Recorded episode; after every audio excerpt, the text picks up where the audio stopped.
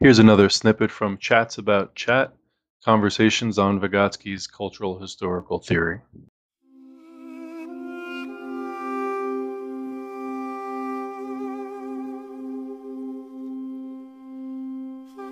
This is the law which says that there are four stages of development of every higher psychological function. It gives us a key to understanding. If something go, goes wrong with the child, if the child has a problem, difficulties, maybe one of these stages was uh, didn't went correctly, and this gives us a, a better understanding if we want to think how we can help this child. The first stage Vygotsky called stage of primitive psychology, but I prefer to use the word the stage of natural behavior.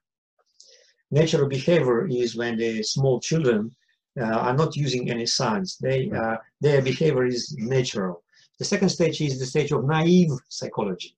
When the child is copying, imitating the ways of using some tools for example, we are saying that we are using these fingers like one, two, three, and the child also can repeat one, two, three, but he doesn't understand that the fingers are related to the number of objects. For, for him, it's still two, three different things. The most important stage is this stage number three. Vygotsky said, uh, call it the stage of external signs and stage of external operations.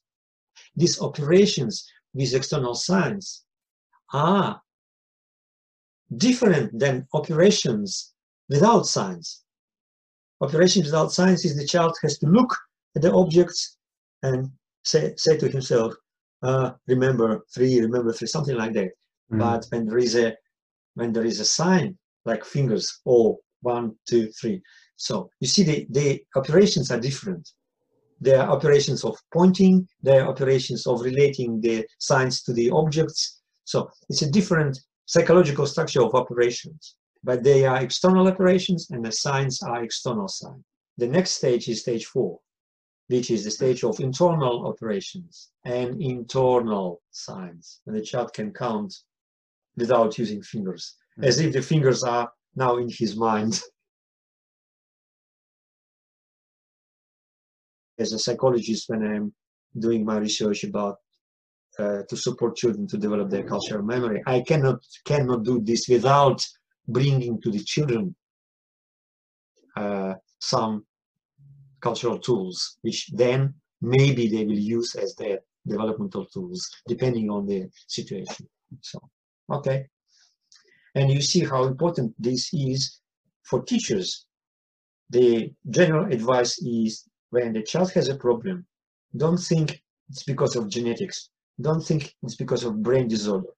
Think about maybe the child was not supported when he was at the second stage. Mm. Maybe the child was not good in moving through this third stage. And what we have to do is just to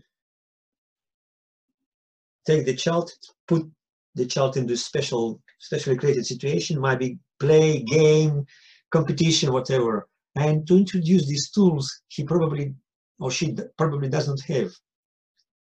And then having these internal tools, the child will come back to the class being equipped with the tools. And the new task will be much easier for the child to understand or to remember. Because if there is tools, if there are tools, the child can use tools with hmm. different tasks. They are not related to the certain task. Okay. So it's helpful to to assist the child in acquiring the tools in a in perhaps a more playful setting. Yeah. And then yeah. and then transport those tools to an academic setting, I guess. Yeah, yeah. But the child has a, has tools here, so that the child much much better understands the new information, because the tools work. The tools work. Uh, they are not related anymore to the concrete task. They are universal. They can the child can apply these tools for different, and even, even without even understanding how it happens that he can remember more because it goes, mm-hmm. it goes in a, in a way that the child might not even understand.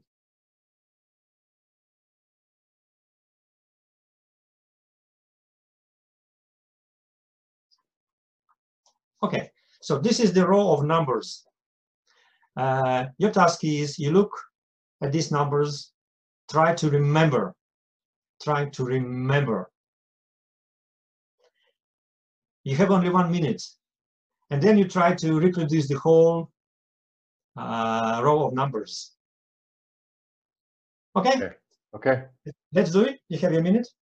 I'm actually gonna pause for one minute, okay? Yeah. Okay.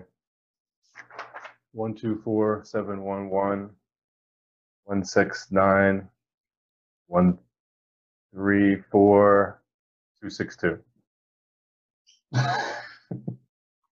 Not even close. Okay, so mm, so why uh, it's impossible? Nobody can do. Uh, what happened? Uh, you tried to just to remember using your memory, your Hmm. memory, uh, and your memory was just a, a biologically driven memory. You didn't use your cultural memory because to remember something, sometimes we need only just uh, memory. But you know, there is a effect of the working memory. You know, this seven plus minus two. So we can remember for a short period of time only seven elements plus minus two. So, and it's much longer. So it's absolutely out of limits of everyone's memory. It's impossible task for children, for adults, Mhm. because the, the level of complexity of this task is much much over our limits so that's why even even the academic the member of or member of the academy of science cannot do this task Yeah.